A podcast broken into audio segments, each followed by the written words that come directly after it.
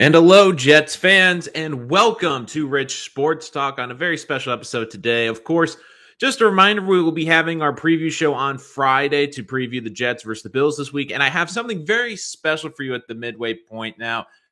If you want something different, let me know in the comments. But I have the idea that I'm going to do a three round midseason mock draft for the New York Jets. I was thinking about maybe doing the top five players that need to show out the rest of the season but I love doing mock drafts. I do them all the time on this channel, especially when we get to the end of the season. I don't do a full seven right now just because there's so much waiting for compensation picks and also seeing who declares. But I do think you can get a good idea in the first three rounds, certain players. And the Jets with five picks right now would be something I would definitely be interested in. And speaking of that, that leads us into this, which is Joe Douglas. Say what you want about him, which is if you want to say he's not as aggressive for agents, you like to see a general manager, you can make that. If you wish he did a better job in the 2020 draft, you could say that. I think he's had a very good 2021 draft so far. But one thing that cannot be disputed from Joe Douglas is he gets great value for trades. I mean, you're we're looking right now at the Jamal Adams trade. Looks like the Jets won that one, even though they still have the first round pick. But they right now have Alijah Vera-Tucker, who looks like he could be a perennial Pro Bowler at left guard for a box safety that has zero picks and zero sacks throughout the season. And oh, by the way, he's going to make $72 million. But then we saw the Chris Herndon trade. But the big one this offseason was Sam Darnold. And I remember at the time, a lot of Jet fans were upset saying, oh, we could have maybe gotten a late first round. But the Jets ended up getting a second, a fourth, and a six. The second, of course, coming in this draft. So they were able to get three draft picks out of Sam Darnold. And after the first three weeks of the season, one of the things I kept saying with Sam Darnold was, and I remember going the after the first game actually was, oh my God, Sam Darnold looked amazing. He embarrassed the Jets either for 300 yards and two touchdowns. And I was thinking to myself, yeah, but I saw Zach Wilson play better in the second half, making bigger plays with bigger throws down the field. And outside the big throw to Robbie Anderson, which was a blown coverage, you look at Sam, he half of his passing yards were just checkdowns to Christian McCaffrey. I mean, that's pretty nice to have that weapon underneath. And I remember at the end of week three, everyone was just saying, Oh my God, Sam Darnold is showing the Jets what they're missing. You know, he leads the NFL with five rushing touchdowns. And again, I was thinking at the time, but Sam's not Lamar Jackson. He's not Josh Allen. He's not really a running quarterback. And then you had this past weekend. It was the chance of chance for Sam Darnold. Panthers reeling a little bit, but Christian McCaffrey back in the lineup. And he gets to go against his old friends, the New England Patriots. And we all know what happened against the Patriots, the infamous moment of his career, and probably the moment that summed up his Jet career. I'm seeing ghosts. Well, it looks like Sam Darnold didn't find an exorcist because the ghosts were back. Three more interceptions, including a pick six to JC Jackson. And Sam with a couple of throws where you're just like, what on earth is he doing? And to this point in the season, it has gone from bad to worse for Sam. Already been replaced once by PJ Walker this year in the Giants game. But right now, Sam Darnold is tied for the lead in the NFL with 11 interceptions. Since the first three games of the season, where he had the five rushing touchdowns, he has zero rushing touchdowns, completing under 60% of his passes, seven touchdowns on the season. And this is what I found amazing a 71.3 passer rating and quarterback rate. I mean, 71.3 quarterback rating, which, believe it or not, and I know Jet fans are not going to believe this, is lower than his quarterback rating last year when he was 2 and 10 as a starter for the New York. The obvious thing people are going to say is, well, how can you be saying that? The Jets don't even have a Zach Wilson. Zach Wilson struggled this year. Yeah, I get that. And I get that Zach Wilson has had some issues and that he's also a rookie and that they're trying to figure stuff out. For Sam Darnold, this was an interesting thing because a lot of Jet fans I remember early in the season were saying, oh, what could have been? Like, could we have expedited this rebuild? And I saw so many analysts on TV going, oh, the Jets were foolish. They could have should have kept Sam Darnold. They could have gotten a boatload of draft picks. They could have expedited this rebuild. They could be a better team right now. But would they really be a better team with Sam Darnold? I think they might maybe have won an extra game. I mean, I don't think this team would be above 500 with Sam Darnold. And by the way, you look at the problems that Zach Wilson's been having, it's what Sam's been having, which is accuracy, hitting the easy throws, overthrowing people. And you look at Zach Wilson, like, okay, I can kind of get because he played hero ball in college, and it's basically this coaching staff trying to reel him in. Darnold has mechanical throwing issues, and I remember when he was coming out in the draft, like I really love Sam. I felt Sam coming into that draft was one of the top two quarterbacks, but there was a bit of a caveat with him, which was to me, I was looking at the upside. I was looking at his physical abilities. And one of the big things I kept saying was like, look, he's only played quarterback for a couple of years and he's picked it up really quick. I mean, to me, it was more about the leadership intangibles, the ability to make some plays with his legs while he figured it out, cleaned up some of his mechanical issues the first few years but we haven't seen him develop those mechanical issues. We haven't seen him been able to learn from not forcing the ball down the throw. And we've also seen him struggle, especially reading go through progressions and just sometimes just throwing up. I mean, we've seen Zach Wilson try to show off his arm talent and push the ball down the field. Sam's just throwing it to places, and you're just like, what is he doing? Like, where's he going? And you know it's bad when Ron Rivera, the guy who traded for Sam Darnold, basically in the post-game conference for the Panthers, if you haven't watched it, go read it. I'm just basically going to give you the short version. When they asked him about Sam Darnold, he did not defend his quarterback. He didn't say, "Oh, Sam's our guy." He basically said, "Look, we're going to go back to the film room. We're going to see if it's coaching. We're going to see if it's him. We're going to see if it's scheme, but everything's on the table." You don't say that about a franchise quarterback you don't say that about a guy that you believe in. Like if you rip him, that's one thing, but to basically say everything's on the table and that they're going to look at everything. To me, I said this at the at the uh during the trade deadline show. If you want a little bit more analysis back then, that's in the streaming section of the page. I said the Deshaun Watson trade not going through was a great thing for the Jets because I believe that Miami now is going to be in a tough situation. Do I think Miami's still probably the front runner? True. But now that people have seen that Miami was that close, I do think you're going to see a little bit more of a bidding war, especially if the uh if it goes through that he can play next year or, he, or they figure out what the suspension is going to be because the Broncos have added a couple more picks, but the Panthers have really been right up there with the Dolphins. And right now, I do think that this front office and that this ownership group has made a decision that Sam Darnold is not the long term answer. And they're looking at and they're going, look, we got a good enough defense, good enough team. We're not going to be picking in the top half of the draft. We're going to be picking in like the late teens, 20s, maybe. Number one is they're a great player that's going to help us significantly there. And number two, we're going to have to probably face Tom Brady for the next two or three years. I think you're going to see him go full in, and Sam Darnold gives him a luxury. So let's say Deshaun Watson is suspended for eight games next year. Could the Panthers basically play Sam Darnold for eight games and have it be his tryout to try to trade him at the deadline? And basically, Sam knows, like, look, I'm not a long term answer, but I'm playing for my NFL life here, my NFL career.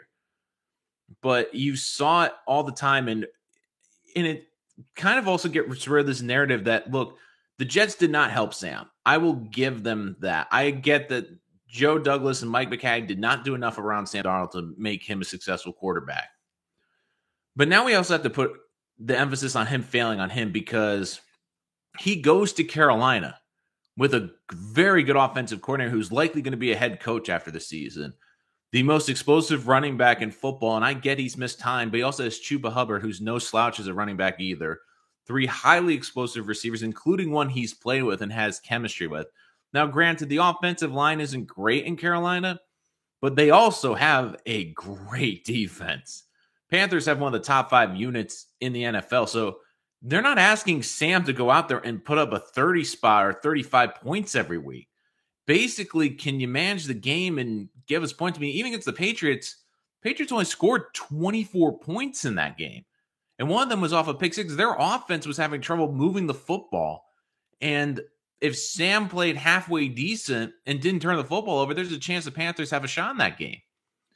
So just looking at some of the comments, I think Sam has potential to be a great backup. Nothing wrong with that. He's a great locker room guy, great attitude, and a team player. I like him that role a lot.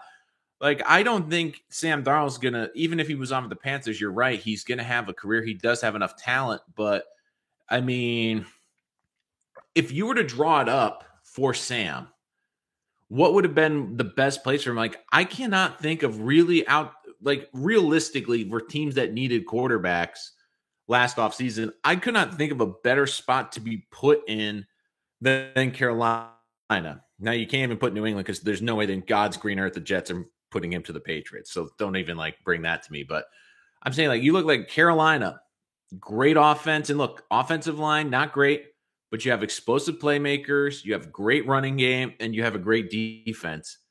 And he still can't do it. He still can't play well. And, uh, and the funny thing was, I remember watching the preseason, PJ Walker, the backup, the XFL quarterback. You're like, okay, they they can make some plays with him. And you're watching, you're like, okay, there's not a huge differential between the two. And that's kind of scary when you're talking about a guy who was selected top three in the NFL draft and a guy who's been playing in the XFL. Panther have the exact same problems Jets have, plus his two top receiver lead the league in drops. Like, no, I, I get that a little bit, but the Panthers have a better offensive coordinator who's been in the league. They have a better running game and more established running backs. And on top of that, like you look at the receivers, like DJ Moore is a top 12 receiver. He's playing like a top 12 receiver in the NFL this year. And you can tell the receivers are not happy because he's not putting the ball. Like you saw the blow up by Robbie Anderson this weekend. It things are not peachy in Carolina because these wide receivers, like you watch the tape, they're getting open. Even that Patriot game against that great secondary, they're getting open. Sam is just not getting them the football. And Sam is not putting the football where it needs to be. I mean, you look since the, the first three games when they were playing really well, He's only had a completion percentage of over 60% twice. Just twice. I mean, think about it. DJ Moore, Robbie Anderson. I mean, the on paper, do they have an elite wide receiving core? No, but do they have an explosive wide receiving core? Absolutely. Like, I believe the Jets have better depth and have better, maybe long term talent in their wide receiving room. But in terms of established guys and guys that can stretch field, the Jets, they have some playmakers, but Elijah Moore can stretch the field a little bit, but he's better just in space. Outside of maybe Denzel Mims, they don't have a burner. I mean, Sam Darnold has some burners on that team. I don't know, man. If the Jets didn't stumble on Mike White, I wouldn't be agreeing. I mean, that's going to be a huge thing where it looks like Mike White's going to start this week. But I, I still think that I mean you watch the two like even their first year like I've seen a lot more from Zach Wilson on tape and a lot more popping from him and a lot more things like you see that not a lot of other guys can do. Even Sam, like Sam, you saw things that okay he does some things very well and there's some moments here where you can see some talent. But I mean, you see some jaw dropping moments from Zach Wilson. Um, everyone loves to criticize the Jets the first weeks of the year. Now, Cricket's The thing is Sam was still playing well, moving on was still correct like that was the big thing. Like people are like killing the Jets. Like, oh my god, they made such a big mistake. And here's the two big issues I could I saw coming in this year. Number one, let's go with the scenario that you kept Sam. If the Jets, I think, like I said, I think if anything, they maybe are a win better. If Sam was coming into this week nine, and let's say the Jets had three wins, they were three and five but Darnold had like uh, even a similar stat line seven touchdowns, 11 picks. We would be killing the Jets, and everyone in the media would be killing the Jets for not taking a quarterback at number two, especially now because you look at the upcoming draft class, it does not look good for quarterbacks. And then you also add in the fact that would the Jets now have to be considering giving him a fifth year option? I mean, that would have been a big case. I mean, the, people are killing the Panthers now for giving Darnold the fifth year option right after the trade. So I just was looking at this situation like, look, the biggest reason you get a rookie quarterback is you completely reboot. And look, the Jets are in year one of a reboot. And I get that this is Joe Douglas's third year. I get that. But they have basically gotten the timetable all together, which is we have the youngest roster in the NFL We have a young rookie quarterback. We have a general manager basically going to his third year. And we also have a head coach that's going to be in his first year. So the timetables for the first time in a decade have all matched for the team. And the that was the other thing too is like to win in this league, you need one of two things. You either need a top five or ten quarterback that's playing on a big contract, but a contract where you can keep some pieces, or you need to win with a rookie quarterback. And be honest with you, would this roster, even the Jets got a couple of extra first round picks. I mean, the team would be better, but would it be that much better? Would this defense be that much significantly better? I don't think so. And uh, Daquan Jones, I still think Sam will have a better career Zach. I mean, look, it's still early to tell. You can't hypothesize about that. I personally believe that Zach's going to have a better career just because I do think that the Jets are going to put better pieces around him than when Sam was there. But again, we'll have to wait and see. I mean, that's one of the things. But once again, only problem is Sam decision making, but I think he'll get. You're talking about experience, but he's been in the league. This is his fourth year he's had over 35 starts. I mean, we're looking right now in the NFL, and I feel bad for these quarterbacks because the timetable is short and short. I mean, we're talking about the Miami Dolphins moving on from Tua in less than 30 games. They're not even giving him two years, and they're already talking about moving on from him. I mean, the timetable for rookie quarterbacks, I don't necessarily agree with it, but it's getting shorter and shorter. And for Sam Darnold, like you want to say he needs more experience. I mean, he's gone over 30, 40 starts. And I feel like once you get to that point in the NFL, maybe if you go to a new system or maybe if you get a really great coach, you'll see better improvement. But basically, at this point, what you see is what you get. And Sam Darnold is, to me, a lesser version of Ryan Fitzpatrick right now, which is he'll give you a couple games where We'll have 300 yards passing. He'll make a couple big plays. He'll do some wow things with his legs. He'll show up athleticism that surprises you. He'll throw for two or three touchdowns. You're like, okay, there's something here.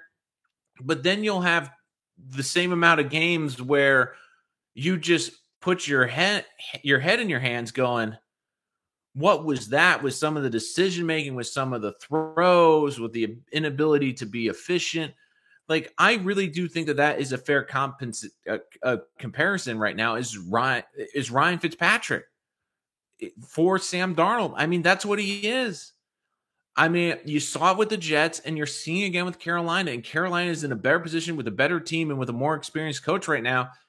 You'll get two or three games where you're like, "Oh, damn, Sam's got pretty good athleticism. Oh, damn, Sam, Sam can wing it a little bit. He can make some plays." And then you'll get weeks where you're like, good God, does he even belong on in the NFL? Because some of these decision making, some of these throws, I mean, they're brutal. So, but we'd love to hear from you guys in the chat. Uh, make sure you send us your questions. We'd love to get your feedback too. But once again, like I, regardless of how good Zach Wilson is, I mean, right now the Jets have won this trade. Now, once again, they'll hit on if they hit on the draft pick, that's going to be the big thing. But right now, like if you look at the situation where the amount they've gotten back from is more than fair, but imagine if he was in New York right now. Imagine the criticism he would be getting. I mean, it'd be kind, it would be similar to what Daniel Jones is getting. It's like, is this it? I mean, we see some moment, we see some good things, and you look at the position the Giants are in. The Giants are in a position too where it's like, they like Daniel Jones. They see some things you really like. You see some things on tape, you're like, hey, that's that's pretty good. But you also get a lot of moments where you're like, geez, I don't know. And like, look, if you were a rookie, I get some of these mistakes, but I mean, we're getting close to like 40 starts, and you're you're still having those issues with accuracy and consistency and not turn the football over. I mean, like even this early in the season, like uh, I'm just looking at this situation and I'm going like Sam Darnold has seven passing touchdowns. He has seven passing touchdowns and he's thrown for two touchdowns in two games. So think about that. In the rest of the games, he's thrown three total touchdowns. That's not good. And like the early thing was, well, the passing numbers aren't there, but the rushing numbers are there. He hasn't had a rushing touchdown since week three when he was setting that record for five touchdowns. Should the draft be defense heavy next year? Uh, Solomon Jets, you're to have to tune in Thursday. To do a full mock draft. I think you're to see what I believe the Jets are going to do. And I will also put an emphasis on that draft, which is to me, when I do a mock draft for the Jets, it's a little bit different. I really look at tendencies of general managers because their their history will tell you. And now we've had two drafts with Joe Douglas. It will tell you where they value certain positions, where they value certain players, and how they approach the draft. And I do think that that will be very interesting in terms of my mock draft. With that being said, I do have an emphasis on the defense.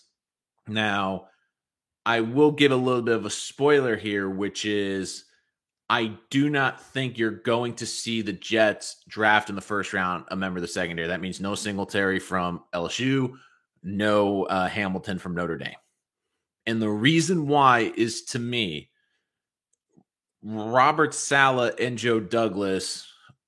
I think Robert Saleh from his days in Seattle and San Francisco, and what Joe Douglas has done the first two drafts have told you that they value corners and safeties later in the draft, that they believe they can find players on late day two or day three. I mean, you saw in this last draft, you know, obviously the high end picks went to offense, but then on day three, it was all secondary. And some of those picks have looked like they're solid players. Like, are they going to be great starters? Probably not, but they're going to be nice pieces moving forward. So a bit off topic, but do you think the Pats are a playoff team when all said and done? I mean, I do. I think the Patriots are going to be a playoff team because the AFC is a mess. And look, the Patriots are looking like the early 2000 Patriots in the sense of I don't think that they have as many playmakers necessarily on that defense because that was a great scoring defense with Rodney Harrison back there but I do think that basically they're just going to run the football, win ugly, and play great defense. I mean, their defense is healthy, their defense is playing great, and you know if it makes you feel better as a Jet fan, I mean they're embarrassing great court. I mean they embarrassed Justin Herbert two weeks ago. This last week, I mean, it was the Sam Darnold horror. I see ghosts again. I mean, this deep their defense is great, and really right now the AFC is wide open. I mean every team you mentioned that could be in the Super Bowl, there's really a couple of big buts. Um, and really, the biggest question for the Patriots right now is do they have enough playmakers and can Mac Jones not make the big mistake? And I mean, look at that defense keeps the team under 20. I mean, they have a good chance to really make a run. And I just look at the way they've been playing. And look, Bill Belichick's arguably the best coach we've had in this sport, especially on the defensive side of the ball. And the one advantage he has in the AFC right now is we're going through an AFC which is filled with really young quarterbacks, and he really kills young quarterbacks. I think well, Zach will have a good career, but he's a lot of potential. He's a very hard worker. I bet he will be in the league for a while. I love Mike White though. If to me, oh yeah, uh, I'm of the opinion you play Mike White until like the Mike White hypes wear off. Now it's clear Zach Wilson has more talent. It's clear. But and I do think we'll get to a point where Zach Wilson will get be back. I mean, who knows? Mike White could go against the Bills and throw three picks, and they're like, okay, now now it's clear for uh, Zach Wilson. But I mean, you ride Mike White, you play him as much as you can, and in some regards, I think it's good to just learn. And I know everyone's going, oh, they got to get their lumps, they got to get beaten up, they got to, you know, go through all these growing pains. But if learning the offense will help Zach Wilson, and look, Mike White wins a couple games, increases his value. Uh, I just feel like it's a situation too where it's not going to hurt you, and Zach Wilson really. it's if Zach Wilson becomes a great player, we're not going to remember his rookie year him missing starts for Mike White. So uh, Pats can probably win the division. Uh, I, I, I, it's open. I mean, I'll talk about this in the preview. I mean, the Bills have been a bit exposed last couple weeks, and that's They're having problems with pass protection. They're having problems with rushing the football outside Josh Allen. I mean, look, their defense is still great. I mean, you saw it last weekend, but I do think that this offense has hit a snag. And I do think, like the Chiefs right now, they've become very one dimensional, and people have been playing them that way. And people like the Chiefs, I mean, the Bills are a big home run hitting team. They have trouble, you know, really doing long drives and really establishing an offense and running the football with consistency. And teams are saying, like, hey, we'll give up some of these little chunk plays over the middle, but we're not going to give you the big play over the top. We're not let you going to hit the home run. We'll give up some singles, but we're not going to give up the home run. We start Michael Weir. He does very well. Even if we move on from Mike White, so many teams need QB. I've been saying that, Justin. I've said on a couple episodes. I know we're getting away from Sam Darnold a little bit, but uh, I think you get a second round pick. I don't think a team give you one, but like if he plays well, I mean, the other thing too is you could get a high pick, but even if he plays well and you have to pay him a lot to be a backup, it's a good thing to have a great backup. I mean, that would also be a great value too. Like if Zach Wilson has to miss a game or two next year, you know you're not going to miss a beat. Like you look in Cleveland right now, they didn't miss a beat when they went to their backup quarterback. But then you see a team like Seattle that went to Geno Smith and they, they could barely function. So having a valuable backup, especially with 17 game season now, where we're seeing more quarterbacks miss time. I mean, look at I mean, look at the Cardinals. I mean, they had a solid backup and and they won a game. I mean, a game they probably had no right to win. But if you want to be a good team this league, you're going to need a good backup, or I would say a backup quarterback, where if he has to make two or three spot starts, your team's going to have a chance to win those football games because that's just the way the league is now. And now with all the injuries and only one bye, I mean, that's one of the things with the 17 game schedule. I thought they were they were thinking about adding a second bye in there just to give some of these guys more rest. But it'll be interesting because you look at how many quarterbacks have missed time this year or been nicked. I mean, even the Bills, for example. I mean, they have Mitch Trubisky. I mean, you feel like if Josh Allen had to miss a game or two because he gets nicked up, like you feel like Mitch Trubisky and that system could at least win a game or give them a shot where they're not hopeless. Like when Sam got injured a couple years ago, and it was like, okay, they couldn't get the ball past the 50 yard line. So, but would love your questions. Once again, guys, we will be having the preview show on Friday for the Bills game and also a special treat our mid-season three round mock draft going to the first five picks of the Jets 2021 draft. Going to have a full mock, so make sure you're, you're subscribed so you don't miss that one. That's going to be a very good one. Can't wait to do that one. Uh, I think the Jets need to target linebacker, corner, safety, edge. I mean, they basically kind of have to target anything.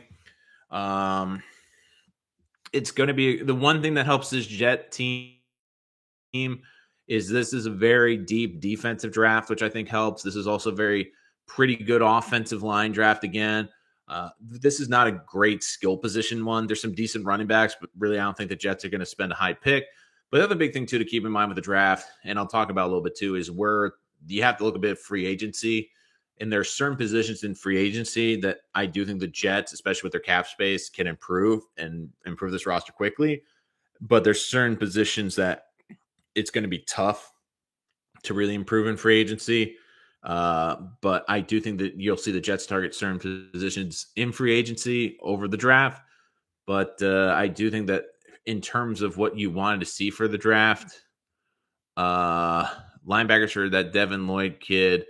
And look, Devin Lloyd's a very good player. Um, but the other thing too is it's going to be interesting to see how the draft the Jets value linebackers. And I mean, you saw it with this past draft, which is they got basically good athletic safeties to play linebacker. And before their injuries, they actually were looking to show they were showing some good progress. So I wouldn't be surprised they also look to do that again, like maybe some hybrid athletes to play linebacker. Uh, but I don't see the Jets taking a linebacker in the first three rounds. I just feel like there's going to be so many guys and linebackers you can tend to find later in the draft. I mean, it's one of those positions where you can find solid B players at that position on day three, where you're not going to find those in like offensive line. You're not going to find those really in edge rushers. I mean, it just the talent really dips. Uh, I think we should avoid free agency. Uh, if we avoid free agency, we are losing a lot of positions that could get signed. We could get several comp picks. Um, well, one thing to note about the comp picks, uh, the one thing that hurts the Jets too is the Marcus Maye situation, which is now he will not get a comp pick. So there's so much to talk about, but now it's come out that because of the injury, he's not going to get a compensation pick if he walks in the year, which is the injury is devastating for both Marcus Maye and for the Jets. Uh, so that was uh, unfair. But once again, free agency, Justin, the big question is going is not necessarily what Joe Douglas thinks. I do think he values draft over free agency, but don't forget there's an elephant in the room that wasn't there before, and that's Woody Johnson. And Woody Johnson hasn't been patient like his brother. And if this Jet team continues to get embarrassed, especially defensively, and this team looks bad, and Woody's not seeing people come to the stadium, and once again, I just feel like he's going to say, "Look, we have cap space. We have to be aggressive free agency." And look, I mean, you've seen a lot of betting on guys with upside for Joe Douglas, but does he really break open the checkbook for a couple players potentially? So, I mean, a lot of it's going to be like how secure Joe Douglas feels and how how Woody is communicating. If Woody is surprisingly liking the way the rebuild is going and is giving him a full vote of confidence, then maybe he goes a little bit less in free agency. But I do think it will be very telling how the Jets approach free agency will be determined on how Joe Douglas feels about his job. Because if he feels like if it's a playoff or bust or basically almost a playoff or bust mandate, I do think if his job's online, you will see him open up the checkbook a little bit more. If he feels his job's completely safe, then I do think he will be a little bit more conservative. Would it be unfair to expect that this team should be at least in the mix for the playoff spot at the end of next year? I don't think so. I mean, you look – I know it's not a great example, but you look at the Patriots. I mean, you look, they were aggressive in free agency. They had a good draft and they have a rookie quarterback and they've turned it around uh, pretty quickly. I mean, you look at Cincinnati, and I mean, granted, the last two weeks for them have not been good, they were the worst team in football two years ago. And now all of a sudden you're like, okay, I don't think they're going to make the playoffs, but they're definitely, to me, going to be in the mix. And one thing, too, that helps the Jets is this AFC I mean, really, is there one dominant team or team that you really look? Even Kansas City. I mean, Kansas City's great and they have a lot of great pieces, but they have a lot of question marks. I mean, if you do this the right way, I mean, we all thought the Dolphins were going to take a stride this year. They've taken a huge step back. No one knows what's going to happen with them. I mean, to me, the Jets, if you have another really good draft, if you get your quarterback to continue development and if, and there's a lot of ifs, but if you have a good free agency, not saying you have to break the bank, but you fill out some of these holes, you could be expecting that. Uh, yeah, me too. Don't worry about the linebackers, but that Colts game trial. I mean, it's tr- it's I like I said in the post game on that. This is going to be a year. Um, I love how this kind of turned to a little bit of a tangent uh, therapy session about Sam Darnold. Uh, but once again, my final thoughts is it looks like the Jets made the right decision there. Um, but there's going to be still some games like that. You just want to see this team compete down the final stretch of the season. And once again, they're the youngest roster in the NFL, and they've had a lot of big injuries. I mean, really, realistically, if I was to t- say who are three good building blocks on this Jet defense? Who are the building blocks, or who are players that would be starting and making an impact on playoff teams? And I would say the list would be Carl Lawson, Quinnen Williams, CJ Mosley, and Marcus Maye. Carl Lawson's been out for the season with the injury. Quinnen Williams has played well. I mean, Sheldon Rankins had a good season. You can maybe make a case, but uh, you know, he's having a good season. CJ Mosley's been okay. And uh, I mean, Marcus Maye that that injury was uh, devastating, and it was just a, uh, and that's just made a huge impact on this team. So I, I just think that it's one of those situations where for the Jets, at least, uh, they have they need a lot of pieces on this defense, and it's there's going to be some more ugly games this year. I just think that this defense, um, and Justin Jets, yes, absolutely, the Jets should pay Quinnen Williams. I mean, he's played really well. I don't think you're going to see the big sack numbers because once again, the secondary is very young. This and teams have figured out how to expose the secondary, which is just basically get the ball out quick to alleviate this pass rush. Because if you hold on to the ball, people have learned this Jets team actually has a pretty good pass rush. So, I mean, you're seeing splash plays from Quinnen. You've seen him be healthy this entire season. But I do think it with the John Franklin Myers signing, it does show the Jets and it does send a message to that locker room that look, we're, we're willing to pay guys that are going to make a big impact. And I mean, Quinnen Williams has been dominant and he makes an impact every week. And even if it's not on the stat sheet, he makes an impact on the game. And you know, like if you get Lawson back or you add another pass rusher next off season, that production is just going to continue to keep building. I mean, don't forget too, when they drafted him, he was a baby. He was like early 21 years old. So he's got a long career ahead of him, hopefully. And I do think you give him money because – uh, you know, you look, I know interior defensive lineman outside of Aaron Donald, you don't want to overpay for them, but he's a guy that can get after the quarterback. He's a dominant piece in that defense, and he's going to get more than John Franklin Myers. But I do think what this team says, like, look, we don't necessarily believe in investing big money in the secondary. We don't necessarily believe in investing money in linebackers because don't forget CJ Mosley was signed by the former regime, not the current regime but we will spend money on the offensive line and we will spend money on the defensive line. That's where we're going to put our money. So, I mean, Saleh said it, Joe Douglas has said it, but, uh, you know, he might, he may demand a Leonard type contract. I'll say this, Justin, I'd rather give him a, I'd rather give Quinnen Williams a uh, Leonard Williams deal than Leonard Williams because, uh, Quinnen, uh, Quinnen has always showed up. Quinnen has always played hard. And I've said this about Leonard Williams, and I mean, he's had a decent year this year. Not as good as rushing the pass rusher as last year, but uh, even if you ask Giant fans, I feel like they feel Leonard Williams had a disappointing year. Uh, one of the things I always remember talking to people inside the Jets organization about uh, Leonard Williams, it was the second his second training camp. And I always remember watching him out on the field and saying, "Wow, he actually looks pretty good this year." And uh, I was talking to some Jet people. Then they're there's I'll never forget what they told me, and it, it was this. They said like, "Yeah, he, he he's going to be a bit of an issue." I'm like, "Well, what do you mean?" They're like, "Doesn't work super hard, not super committed, talented player." But they said like, "Look, I'll tell you this: he's going to be underwhelming." But the second he has a contract year, he's going to ball out and be amazing. And what's happened? The years he had a contract up, balled out, looked amazing. Now he's got the big contract, and his play kind of has taken a turn.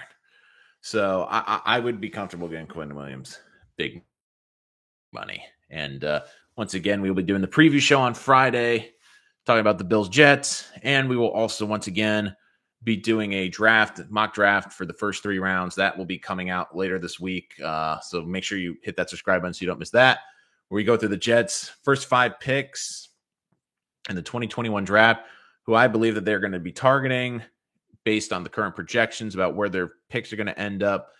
And once again, Carolina's pick looking a little bit better uh, with another loss. And, uh, you know, big thing now for Seattle is now they got Russell Wilson back. It'll be interesting where that pick ends up currently. I believe it's number 10 or 11. So uh, but yeah, we're gonna have a preview how the Jets can maybe pull off the upset against the Bills, what they will have to do to slow this team down. But going again, basically to finish off, if you have any more questions, put it in the chat. But basically, my final thoughts is once again, uh, when we started this, the Jets trading for Sam Darnold looks really smart right now. And once again, I said that they had to do this, even if Zach Wilson doesn't become the pro we believed he's going to be. The Jets had the wherewithal to realize, look, it wasn't working with Darnold. We don't want to pay for a eh, quarterback, and we don't want to get trapped. So we moved him to Carolina. And for everyone that loves to kill the Jets, and for everyone that says like, "Oh, the Jets ruined Sam Darnold," to an extent they did. I mean, let's be honest. But I mean, Sam Darnold had an incredible opportunity. great offensive coaching, great playmakers, brand new, brand new start, a more patient fan base, and oh, by the way, was right now top five defense. And that was like an added bonus. We didn't expect the Panthers defense to be this good this year.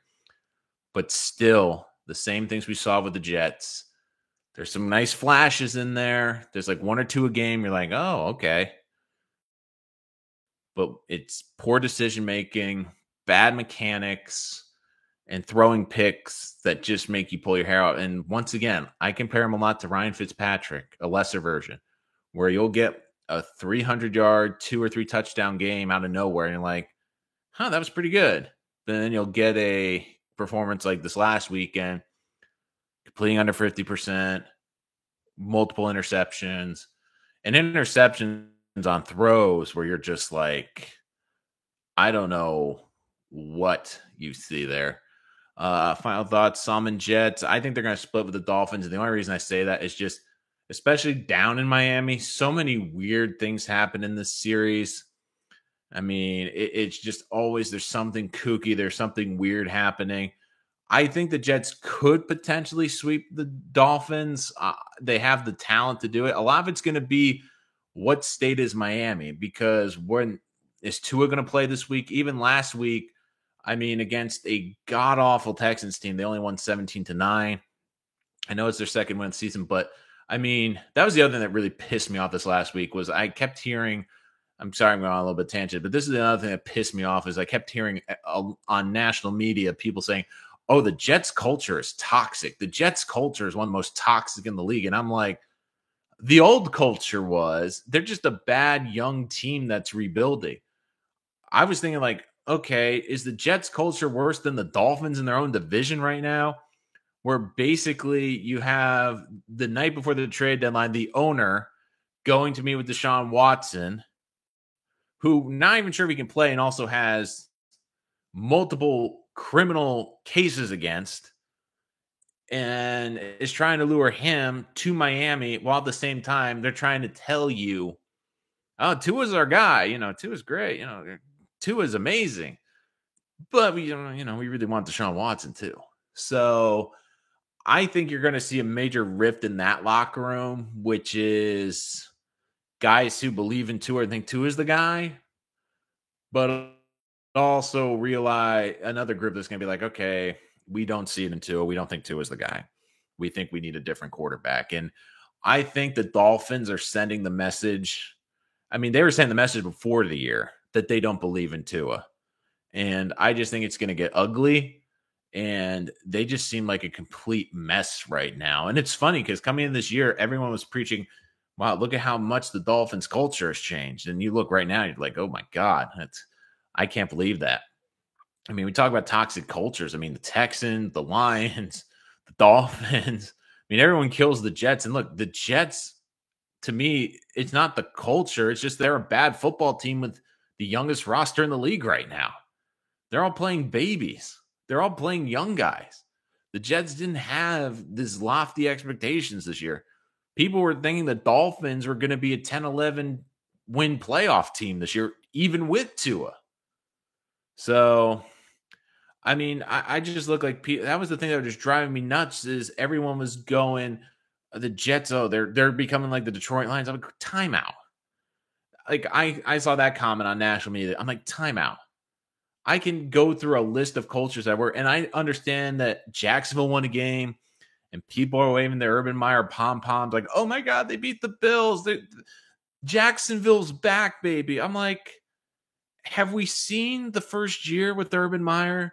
It feels like every two or three months, something crazy or ridiculous comes out about him. So, based on that timetable, right around Christmas, we should be getting another juicy Urban Meyer story that breaks. So, I mean, people are saying like, "Oh, the J- Jaguars, you know, like their culture's so great." I'm like, "Really?" I mean, they're just trading everyone and their head coach is already a bunch of issues. Like, I'm sorry about the little tangent, but once again, I'm just like everyone is just killing the Jets for being a talking culture. I'm like, they don't have a good team because they're completely regutting it. there's a huge difference between completely rebuilding and having toxic culture. To me, the Dolphins have a toxic culture right now. The Texans have the worst culture in the league right now because of the things their owner has said, because the whole thing around Deshaun Watson. And like you saw, like Brandin Cooks getting pissed about them trading Mark Ingram. I think that locker room, like, there's a lot of turmoil in that locker room. I mean, I do think the only turmoil in the Jets locker room could be if Mike White continues to play well and you go back to Zach Wilson. But again, one thing that we couldn't get the best out of me or talent he needs does is this is generally considered, do you think? Look, he got a lot out of a great, talented defensive line. But again, I mean, you, people saying about Sal, I mean, what about Shanahan? I mean, Shanahan's added some good talent and they have a losing record. So I mean, I mean, people are just throwing Sal in there, but I mean, last year Sal they had all those injuries and that defense still did well. But the big difference is the 49ers had depth. They had years of good drafts and defensive line depth and uh, linebacker depth. I mean, they had professional football players and they had guys that even as backups had experience. I mean, the Jets backups are rookies and guys that they got off the practice squad. They're guys that haven't played. They're guys that just don't have experience. And look, experience is such a huge thing, especially on defense. It's all about positioning, lining up, knowing your assignments. I mean, if you do the wrong assignment, you're going to get burned for 50 yard play because someone's uncovered and running free down the field. If I'm the Jets, I pick up the best edge available. With then with the second pick, pick up the best linebacker, uh, second round corner. Agree with the first two at first one and third one. Do not agree with the best linebacker safety. And look, part of it is I just don't think that a there's a guy in that early the draft that's going to make that much of an impact, and b, I mean I'll talk about this in the mock draft on Thursday. I go by the tendencies of the general manager, and your general manager has told you because he's had Jamal Adams, he's had Marcus Maye, and look, Marcus Maye's a good player, not a not maybe a edge of great player, but Joe Douglas has said, look, I believe there's a certain number for safety, and I'm not going over it. And what are the optics of a safety? And like, this is the thing. Like, I'll, I'll go on this tangent because I won't get into it really in the mock draft, but I see people saying, "Oh, the Jets should look at Kyle Hamilton, the great safety from Notre Dame." I'm saying, so let me get this straight the general manager who had Jamal Adams in the building and got great value for him, but he didn't want to overpay for safety. Then he has another safety, doesn't want to overpay for him. You're telling me that with one of those key draft picks that the Jets have, those crucial draft picks, and one of them have it's not the first round from Seattle, but they're gonna have two first round picks. So he's going to then take a first top five pick and take a safety in this. No, he's not going to. Joe Douglas is not going to get safety. I think if they if they go after safety, they're going to try to get a veteran free agency to pair with Ashtyn Davis. And Ashtyn Davis can develop the second half of the season. If he can't, I do think they'll address it in the draft, but probably late day two, early day three. Because drafts tell you, look, you can find decent safeties. You can find corners. You can find they're not going to be A, B plus players, but you can find some good B's, some good C pluses that can contribute and make plays. And maybe they're not standouts, but you're not going to get hurt with them either on day three of the draft. So we got to get a tight end free agency and uh, entry early rounds. I was looking into that. Not decent tight end free agency. Like a Hayden Hurst could make it a free agency. OJ Howard's another one that could make it a free agency. Uh, once again, though, if you can get him on like a short term kind of prove it deal, like kind of what the Jets did with a front loaded contract for Corey Davis or even Carl Lawson, where like, look, they gave them a lot of money, but it was pretty much two year contracts where the Jets could get out of it after two years. I could see them doing that. Um, Gesicki was is pretty good. If the Dolphins let him go, I'm not sure if they will because I don't know what their quarterback situation is. Because uh, I do think they're not going to let a good tight end go. Um, but once again, uh, I, I, think you're going to see Joe Douglas address the free agency. And once again, this is very early mock drafts. And I will say this when I do the mock draft is like I will make some predictions on what positions they will prioritize in free agency it's impossible to tell because we don't know really until after free agency. Once you get past free agency, it's a little it's easier to do the mock drafts because then you really can see where they're looking to punch fix the holes in free agency uh, in the draft after free agency. But like I have an idea of where I believe Joe Douglas is going to put some money in free agency and where they think they can find certain talent in the draft. Uh, so I do think that's very important to take that into account too. But any final questions before we get off today? Uh, I know we've gone a little bit longer than I thought, but uh, it's always fun talking to you guys. I'll make sure to also let you know that uh, we'll do be doing this at 10 o'clock on Friday morning to preview the Jets Bills game. Of course, reaction after the game. Uh, also, guys, let me know like in the comments below and uh, on Friday as well. Is do you prefer to do the reaction Sunday night or Monday during the day? Like what time is better for people? Just because I'm trying to figure that out. Um, moving forward, do you think Jets will make him move with the picks via trade and may trade one of these high? That's the other thing too about these draft picks is I do you think that that does open up a possibility that no one's talking about, which is could be a trade. And one guy would keep an eye on is Allen Robinson.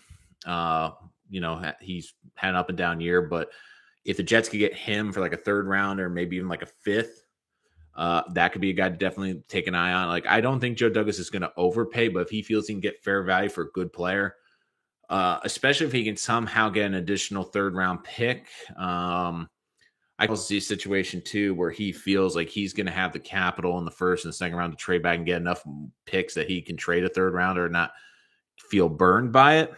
But it'll be interesting because once again, he covers the draft picks. But if he feels like you can get like an Allen Robinson who could be a top five wide receiver for a third round pick, I do think he would do it. Uh, maybe later round picks for players, but we've seen a lot of Joe Douglas's moves outside really Flacco have been the opposite, which is trading players that don't fit or trading players that he doesn't believe long term in to get more draft capital or to draft more players as opposed to the other. But once again, this offseason is going to be very, it's going to indicate a lot because you always have to look at actions, and actions always tell you more than what a general man, what a coach will tell you.